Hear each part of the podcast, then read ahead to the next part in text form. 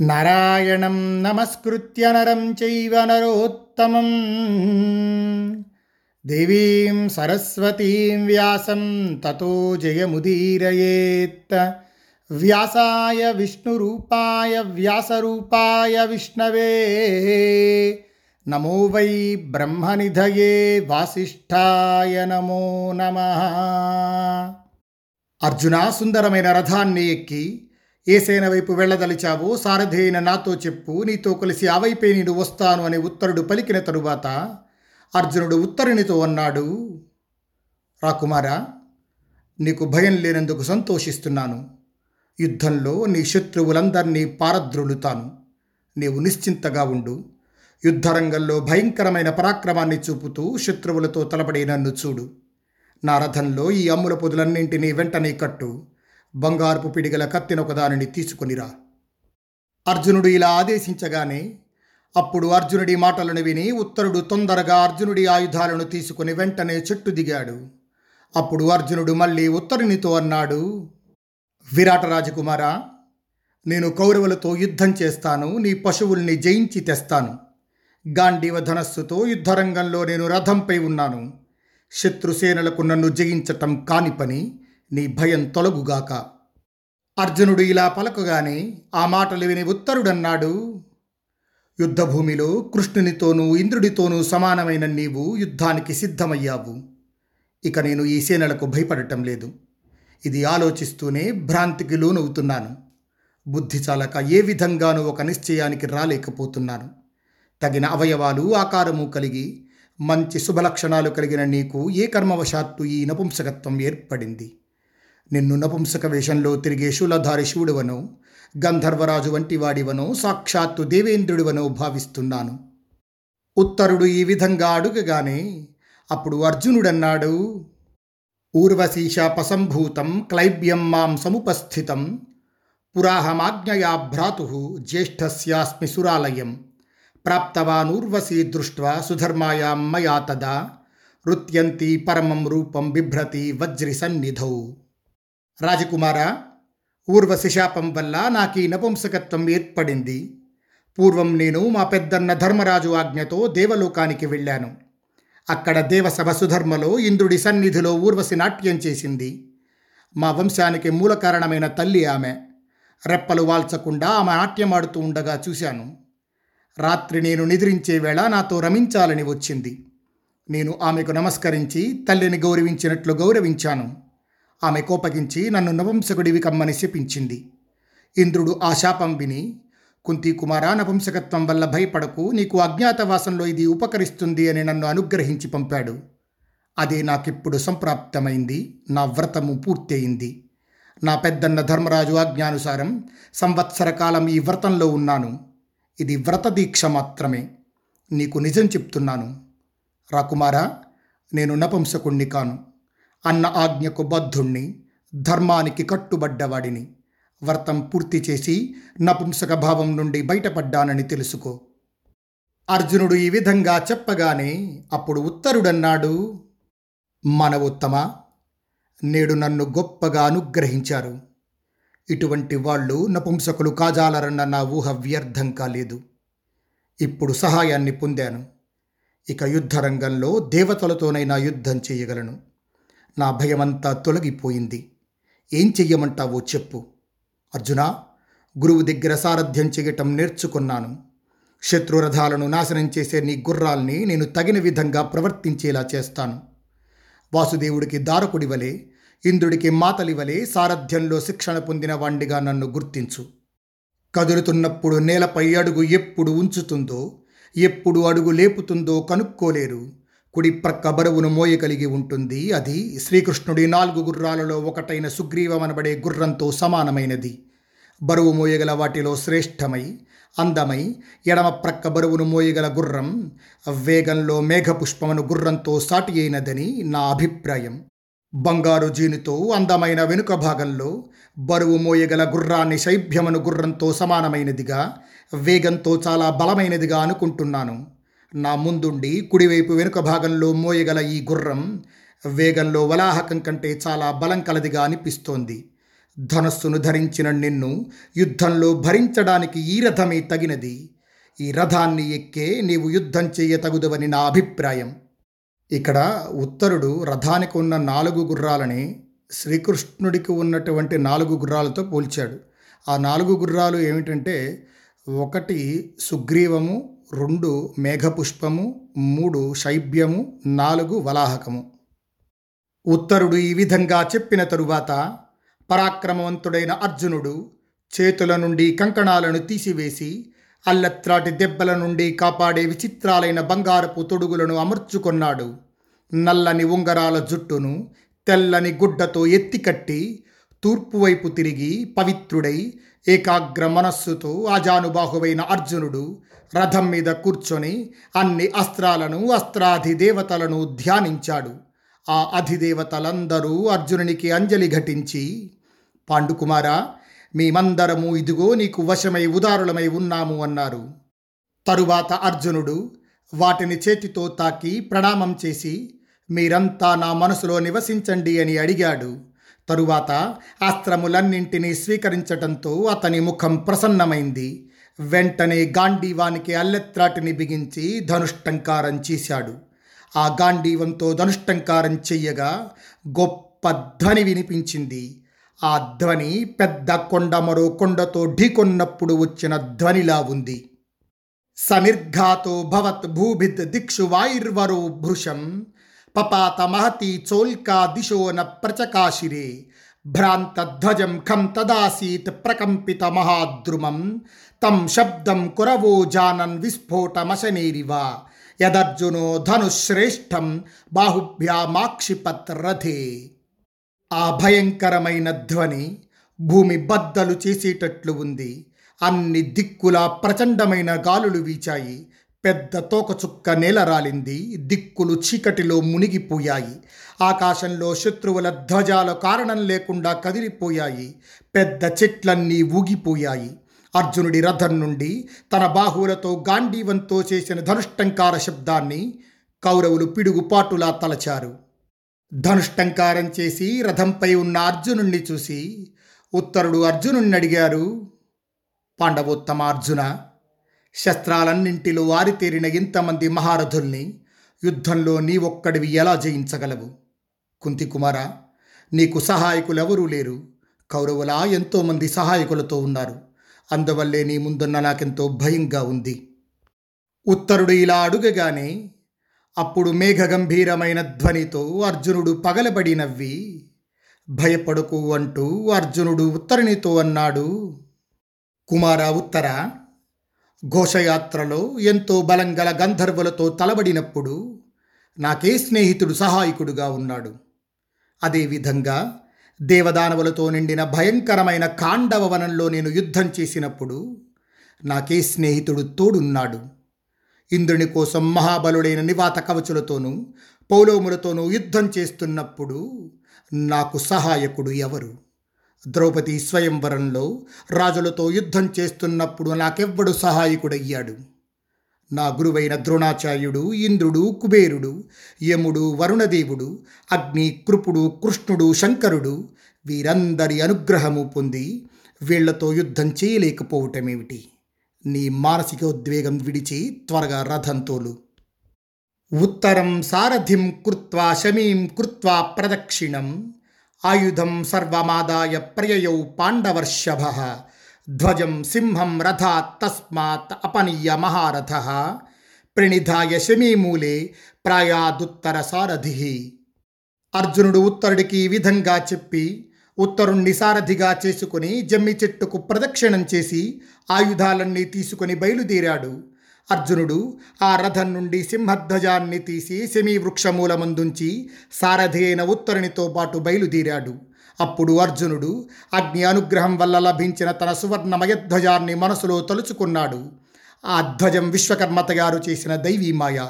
రథం తోడనే కలిసి ఉండేది. వానర లక్షణం కలిగినది.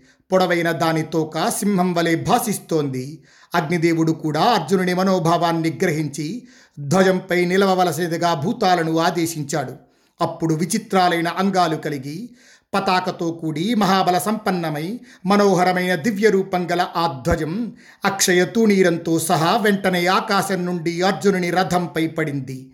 రథంపైకి వచ్చిన ఆ ధ్వజాన్ని చూసి అర్జునుడు అప్పుడు ఆ రథానికి ప్రదక్షిణం చేశాడు. ఆ రథంపై కూర్చొని శ్వేతవాహనుడైన కౌంతేయుడు ఉడుము చర్మంతో చేసిన హస్తకవచాన్ని తొడుగుకొని ధనస్సును చేతబట్టి ఆంజనేయుడు కేతనంగా గల ఆ రథాన్ని ఉత్తర దిక్కుగా నడిపించాడు. స్వనవంతం మహాశంఖం బలవానరమర్దిన. ప్రథమత్ బలమాస్థాయ ద్విషతాం లోమహర్షణం. శశాంకరూపం బీభత్సుం ప్రార్థాపయదరిందమ శంఖశబ్దోస్య సోత్యర్థం శ్రూయతే కాళమేఘవత్ తస్య శంఖస్య శబ్దేన ధనుషో నిస్వనేన చ. వానరస్య చ నాదేన రథనేమిస్వనేన చ. జంగమస్య భయం ఘోరం అకరోత్ పాకశాసని. రథం మీదున్న అరిమర్దనుడైన అర్జునుడు గొప్పగా శబ్దించగల తన మహాశంఖాన్ని బలమంతా వినియోగించి ఊదాడు. ఆ నాదంతో శత్రువుల రోమాలు నిక్కబొడుచుకున్నాయి. అర్జునుని తీవ్రమైన ఆ శంఖధ్వని వర్షాకాలపు మేఘనాదం వలె వినిపించింది. శంఖధ్వనితోనూ ధనుష్టంకారంతోనూ ఆంజనేయుని నాదంతోనూ రథపు ఇరుసు చప్పుళ్ళతోనూ ప్రాణులలో ఘోర భయాన్ని కలిగించాడు అర్జునుడు. అప్పుడు ఆ శంఖధ్వనిచే భయపడినవై రథానికి పూంచిన జవనాశ్వాలు మోకాళ్ళు నేలకు తాకించి హఠించాయి. ఉత్తరుడు కూడా భయపడి నొగలపై చతికిలపడ్డాడు. అప్పుడు కౌంతేయుడైన అర్జునుడు గుర్రాలను లేపి పగ్గాలతో నియంత్రించి ఉత్తరుణ్ణి కౌగిలించుకుని నెమ్మదింపచేశాడు. ఆ తరువాత ఉత్తరునితో అర్జునుడు మాట్లాడుతున్నాడు. రాజకుమార నీవు క్షత్రియుడవు భయపడవలదు. శత్రువుల సమక్షంలో కంగారు పడవచ్చా? నీవు శంఖ శబ్దాలు ఎన్నింటినో విని ఉంటావు. ఎన్నో మార్లు భేరీ శబ్దాలను విని ఉంటావు. శత్రువులు పన్నిన వ్యూహాల మధ్యలో ఉన్న ఏనుగుల ఘీంకారాలు కూడా విని ఉంటావు. అటువంటి నీవు ఇక్కడ ఈ శంఖధ్వనితో ఎలా భయపడ్డావు? సాధారణ మానవులిలా భయపడి కలతప్పిపోయావు కూడా. అర్జునుడు ఇలా పలుకగానే ఆ మాటలు విని ఉత్తరుడన్నాడు నేను శంఖ శబ్దాలు ఎన్నో విని ఉన్నాను. ఎన్నో మార్లు భేరీ శబ్దాలను విన్నాను. శత్రువులు పన్నిన వ్యూహాల మధ్యలోని ఏనుగుల ఘీంకారాలను సైతం విని ఉన్నాను. కానీ ఇటువంటి శంఖధ్వనిని నేను ఇంతకు మునుపెన్నడూ వినలేదు. అంతేకాదు ఇటువంటి ధ్వజరూపాన్ని కూడా ఇంతకు ముందు ఎప్పుడూ చూడలేదు. ఇటువంటి ధనుష్టంకారాన్ని కూడా ఇంతకు ముందెప్పుడూ వినలేదు. ఈ శంఖధ్వని చేత ఈ ధనుష్టంకారం చేత ధ్వజంపై ఉన్న అమానుష భూతాల నినాదాల చేత రథగమన ధ్వని చేత నా మనస్సు చాలా కలతపడుతోంది. అన్ని దిక్కులు తిరుగుతున్నట్లున్నాయి. నా హృదయం కలతపడుతోంది. ఈ ధ్వజం దిక్కులన్నీ క్రమ్మేసింది. నాకు దిక్కు తోచటం లేదు. ఈ గాంధీవ ధనుష్టంకారం వల్ల నా రెండు చెవులు వినిపించటం లేదు. ఉత్తరుడు ఇలా చెప్పగానే ఈ విధంగా రెండు క్షణాలు గడిచాక అర్జునుడు ఉత్తరునితో అన్నాడు రాకుమారా రథంపై స్థిరంగా కూర్చొని పాదాలతో రథాన్ని త్రొక్కి పట్టుకొని పగ్గాలను గట్టిగా పట్టుకో. నేను మరోసారి శంఖాన్ని ఊదుతాను. తత శంఖముపాధ్మాసీత్ దారయన్నివ పర్వతాన్ గుహాగిరీణాం చ తదా దిశ శైలాంస్తథైవ చ. ఉత్తరశ్చాపి సంలీన రథోపస్థౌపావిశత్. తస్య శంఖస్య శబ్దేన రథనే మిశ్వనేన చ. గాంధీవస్య చ ఘోషేణ పృథివీ సమకంపత. అర్జునుడు ఉత్తరునికి ఈ విధంగా చెప్పి పర్వతాలను పర్వత గుహలను దిక్కులను చట్టుబండలను బ్రద్దలు చేస్తూ మరల శంఖాన్ని పూరించాడు. ఉత్తరుడు మరలా నొగలిపై ముడుచుకొని కూర్చున్నాడు. ఆ శంఖధ్వనితో ఆ రథపుటిరుసుల చప్పుళ్ళతో గాంధీవ ఘోషతో భూమి కంపించింది. ఈ శంఖాది ధ్వనులను విని కౌరవసేనలో ఉన్న ద్రోణాచార్యుడు కౌరవసేనతో మాట్లాడుతున్నాడు. ఈ రథ నిర్ఘోషం మేఘగర్జనతో సమానంగా ఉంది. ఈ శబ్దానికి భూమి అదురుతోంది. కాబట్టి ఈ వస్తున్న వ్యక్తి సవ్యసాచి కన్న ఇతరుడు కాడు. మన శస్త్రాలు వెలుగులు చిమ్మటం లేదు. మన గుర్రాలు ప్రసన్నంగా కనిపించటం లేదు. అగ్నిహోత్రమందలి అగ్నులు సైతం ప్రకాశించటం లేదు. ఇది శుభసూచన కాదు. మన పశువులన్నీ సూర్యునికి అభిముఖంగా నిలిచి భీకరంగా అరుస్తున్నాయి. మన రథధ్వజాలపై కాకులు ఎగురుతున్నాయి. ఇది శుభ సూచన కాదు. పక్షులు మన కెడమవైపుగా ఎగురుతూ చాలా భయాన్ని కలిగిస్తున్నాయి. ఈ నక్క ఎవ్వరూ తరమకున్నా ఏడుస్తూ మన సేన మధ్యగా పరుగులెత్తిపోవటం తీవ్ర భయాన్ని సూచిస్తోంది.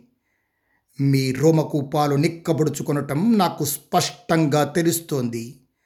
తప్పనిసరిగా యుద్ధ కారణంగా క్షత్రియ నాశం జరుగుతుంది. సూర్యుడు మొదలైన జ్యోతుల వెలుగు మందగిస్తోంది. భీకరమైన మృగాలు పక్షులు ఎదుట పడుతున్నాయి. క్షత్రియ నాశనాన్ని సూచించే రకరకాల ఉత్పాతాలు కనిపిస్తున్నాయి. మహారాజా ప్రత్యేకించి ఈ అపశకునాలు మన వినాశనాన్ని ఎక్కువగా సూచిస్తున్నాయి. నీ సేనపై మండుతున్న ఉల్కలు పడి సేనను బాధిస్తున్నాయి. నీ వాహనాలైన అశ్వగజాదులు అప్రసన్నంగా రోధిస్తున్నట్లు కనిపిస్తున్నాయి. నీ సేనకు నలుదిక్కులా గ్రద్దలు చుట్టుముట్టి కూర్చొని ఉన్నాయి. అర్జునుని బాణాలచే పీడింపబడిన నీ సేనను చూసి నీవు బాధపడవలసి వస్తుంది. నీ సేన ఇప్పటికే ఓడిపోయినట్లు ఉంది. ఎందుకంటే యుద్ధం చెయ్యాలన్న దృష్టి ఒక్కరిలోనూ కానరావటం లేదు. మహారాజా మన యోధులంతా వివర్ణవదనాలతో నిరుత్సాహంగా కనిపిస్తున్నారు. గోవులను హస్తినకు పంపి మనం వ్యూహాన్ని పన్ని శత్రువులను ఎదురించుదాం. అథ దుర్యోధనో రాజా సమరే భీష్మమబ్రవీత్ ద్రోణంచ రథిశార్దూలం కృపంచ సుమహారథం. ద్రోణాచార్యుడు ఈ విధంగా చెప్పగానే ఆ తర్వాత దుర్యోధనుడు రణరంగంలో భీష్మునితో రథిశ్రేష్ఠుడైన ద్రోణునితో మహారథుడైన కృపునితో మాట్లాడుతున్నాడు. గురువర్యులారా నేను కర్ణుడు ఈ విషయాన్ని తమకు చాలాసార్లు చెప్పి ఉన్నాం. మరలా అదే మాటను చెప్తున్నారు. ఆ విషయాన్ని ఎన్ని మార్లు చెప్పినా నాకు తృప్తి లేదు. జూదంలో ఓడిపోయిన వారు పన్నెండు సంవత్సరాలు వనంలో ఒక సంవత్సరం అజ్ఞాతంగా జనపదంలో నివసించాలన్నది కదా మనం పెట్టుకున్న పందెం. అజ్ఞాతవాసంలో గుర్తింపబడిన ఇదే పందెం. ఇప్పటికింకా వారి పదమూడవ సంవత్సరం పూర్తి కాలేదు. అయినా అజ్ఞాతవాసముందున్న అర్జునుడు ఇప్పుడు మనల్ని సమీపించాడు. అజ్ఞాతవాసం ముగియకమునిపే అర్జునుడు బయటకు వచ్చాడు. కాబట్టి పాండవులు మరల పన్నెండు సంవత్సరాలు అరణ్యంలో నివసించాలి. రాజ్యకాంక్షతో పాండవులే ఆనాటి ఒప్పందాన్ని మరిచిపోయారా? లేక మనమే పొరపాటు పడుతున్నామా? ఈ పదమూడు సంవత్సరాలు గడపటంలోని తక్కువ ఎక్కువలు భీష్మునికే తెలుస్తాయి. ఇదమిద్దమని నిర్ణయించటంలో ఒకే పద్ధతి లేనప్పుడు ఎప్పుడూ అనుమానాస్పదంగానే ఉంటుంది. ఒక విధంగా ఒకప్పుడు తోచిన విషయం మరొకప్పుడు మరో విధంగా కనిపిస్తుంది. మనం మత్స్యదేశం యొక్క ఉత్తర దిక్కునందు గోగ్రహణం చేస్తూ మత్స్యదేశ సైనికులతో యుద్ధం చేయటాన్ని కోరుకుంటున్నాం. అటువంటప్పుడు అర్జునుడు యుద్ధానికి వస్తున్నాడంటే మనం ఎవరికి అపకారం చేసినట్లు? మనం మత్స్యదేశస్థులతో పోరాడటానికి కూడా కారణం త్రిగర్తులు. వారి కోసమే మన యుద్ధం. మత్స్యదేశ సైనికులు తమను పెట్టిన బాధలన్నింటినో త్రిగర్తులు మనకు వినిపించారు. త్రిగర్తులు భయానికి లోనయ్యారు. అట్టి వారికి మేము సహకరించడానికి మాట ఇచ్చాము. ముందుగా విరాటుని గోధనాన్ని వారి ఆక్రమించాలని నిర్ణయించాము. ఆ మేరకు సప్తమి నాటి అపరాహ్న కాలంలో వారు విరాటుని దక్షిణ గోసంపదను స్వాయత్తం చేసుకున్నారు. ఆ సమయంలో విరాటుడు సుశర్మ ఆక్రమించిన గోవుల వెన్నంటి వెడతాడు కాబట్టి అష్టమి నాడు సూర్యోదయానికి ఉత్తర దిక్కునందున్న ఈ గోవులను ఆక్రమించవలసి వచ్చింది. ఆ త్రిగర్త సేనలు గోవులను ఇక్కడకు తోలుకొని వస్తాయి. ఒకవేళ ఓడిపోతే మనతో కలిసి ఇక్కడ మత్స్యరాజుతో యుద్ధం చేస్తాయి. కాకుంటే మత్స్యరాజు త్రిగర్తులను తరిమికొట్టి తన పౌరులతో భయంకర రూపం గల తన సర్వసేనలతో కలిసి ఈ రాత్రియే మనతో యుద్ధం చెయ్యాలన్న తలపుతో ఇక్కడకు వచ్చి ఉండవచ్చు. ఆ సైనికులలోని మహాపరాక్రమశాలి అయిన ఒకనొకడు ముందు నడుస్తూ మనల్ని జయించాలని ఇక్కడకు వచ్చి ఉండవచ్చు లేదా స్వయంగా విరాట మహారాజే ముందుకు వచ్చి ఉండవచ్చు. ఒకవేళ మత్స్యరాజు అర్జునుడు ఆ పక్షాన వచ్చినా మనమందరం కలిసికట్టుగా యుద్ధం చెయ్యాలి. ఆ మేరకు మనమంతా ప్రతిజ్ఞ చేసి ఉన్నాం. కర్ణ ప్రతిజ్ఞ చేసి ఉన్నాం కానీ మహారథులైన భీష్మద్రోణ కృపవికర్ణ అశ్వత్థామలు సరిగా ఈ సమయంలోనే భ్రాంత చిత్తులై రథాలపై నిలబడిపోయారు. ఇప్పుడు యుద్ధం కన్నా మరో మంచి దారి లేదు. కాబట్టి అందరూ స్వయం సన్నద్ధులు కావలసింది. ఒకవేళ వజ్రధారి అయిన ఇంద్రుడు కానీ యముడు కానీ వచ్చి యుద్ధం చేసినా గోధనాన్ని గ్రహించకుండా ఆస్తినకు ఎవ్వడు వెళ్ళడు. సైనికులలో ఎవడైనా పారిపోయి దుర్గమారణ్యాలకు చేరినా నా ఈ బాణాలచే కొట్టబడి మరణించక తప్పదు. సైనికులను తీసుకొని పోయే గుర్రాలు బ్రతికితే బ్రతకవచ్చునేమో కానీ పారిపోతున్న వారు జీవించే అవకాశమే లేదు. స్వస్తి ప్రజాభ్య పరిపాలయంతాం న్యాగ్యేన మార్గేణ మహీం మహిషా. గోబ్రాహ్మణేభ్య శుభమస్తు నిత్యం లోకా సమస్తా సుఖినో భవంతు.